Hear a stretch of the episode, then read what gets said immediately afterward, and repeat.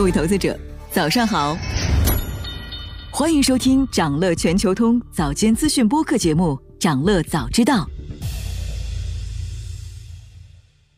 今天呢，我们继续关注 AI 大战的最新进展。我们先来聊聊在年度开发者大会 Google I/O 二零二三上，谷歌亮出的人工智能领域开发的最新成果，比如新版本的谷歌搜索，它可以对开放式的提问做出回应。而就在上周，微软也向所有用户开放了新 Bing 的搜索功能。事实上，在微软支持的初创公司 OpenAI 推出 ChatGPT 之后，谷歌一直在加速追赶。生成式 AI，也就是 AIGC，现在可以使用过去的数据创建全新的内容，像完整的文本、图像和软件代码等等。比如这次，谷歌正式发布的新的通用大语言模型 PaLM 2，谷歌声称。这个模型可以使用一百种语言，擅长数学、软件开发、语言翻译、推理和自然语言生成。谷歌 AI 实验室副总裁透露，现在大概有二十种谷歌的产品在使用 PaLM 2，轻量级别的 PaLM 2版本还可以在移动设备上运行。不过呢，谷歌并没有说明用于训练这个模型的数据来源和参数使用量。关于 AI 生成图像的真实性，谷歌 CEO 皮查伊说，谷歌有另一个 AI 模型 Gemini。它可以识别合成生成的内容，告诉用户哪些是原始图像，哪些是 AI 创造的。谷歌同时也强调，利用大型语言模型 AI 生成内容的一个挑战是高昂的费用。目前，业内正在研究各种不同的方法来降低成本。在硬件方面，这次谷歌发布了首款可折叠手机 Pixel Fold。新品的发布使部分业内人士认为，苹果在这个前景广阔的领域可能已经落后了。不过，也有分析师说。苹果公司进入可折叠领域的第一款产品，更有可能是平板电脑，而不是可折叠的 iPhone。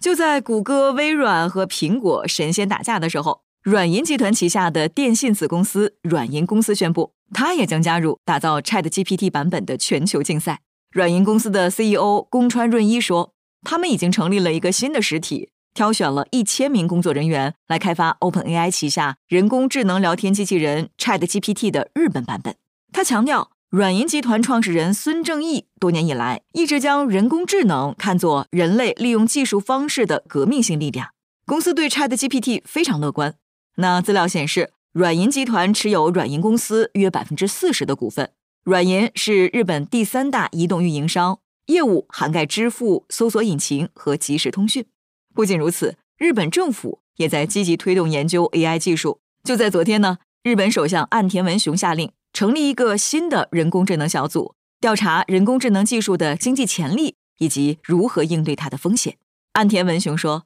作为七国集团法轮值主席国，他将寻求在围绕人工智能制定国际规则方面发挥带头作用。”AI 大战方兴未艾，各家争相推出大模型和相关应用，也进一步推升了对算力的狂热需求。媒体消息显示，英伟达已经紧急向台积电加预定。CoWoS 先进封装产能全年约比原本预估的量再多出一万片的水准，这个追单已经获得台积电的允诺。那在过去二十多年里，存力的发展速度已经远远落后于算力的发展速度，两者发展的不匹配一直是制约半导体产业发展的一大因素。分析指出，先进封装技术，比如晶圆级封装、三维封装和系统级封装，可以突破内存容量和带宽的瓶颈。大幅提高数据的传输速率。数据显示，二零二一年全球先进封装技术市场规模为三百五十亿美元，预计二零二五年将达到四百二十亿美元，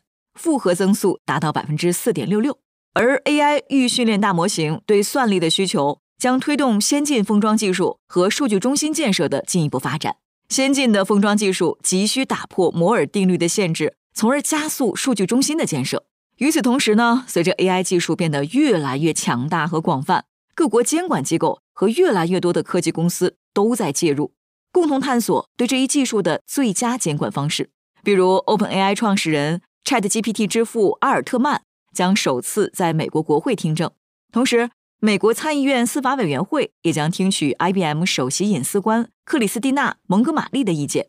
美国参议院多数党领袖舒默已经将监管 AI 列为优先事项，预计在下周的听证会上，议员将聚焦随着 AI 在各个领域的普及，可能需要哪些法律来保障普通人的利益。美国副总统哈里斯近期会见了微软、谷歌、OpenAI 和初创企业 Anthropic 的首席执行官。他表示，AI 有可能极大的增加对安全和安保的威胁，侵犯公民权利和隐私，并侵蚀公众对民主的信任和信心。哈里斯说，企业有责任遵守现有的法律以及伦理、道德和法律责任，确保他们产品的安全和保障。想了解更多新鲜资讯，与牛人探讨投资干货，现在就点击节目 show notes 中的链接，进入掌乐全球通 app。以上就是今天掌乐全球通掌乐早知道的全部内容，期待为你带来醒目的一天。祝您在投资中有所斩获，我们明早再见。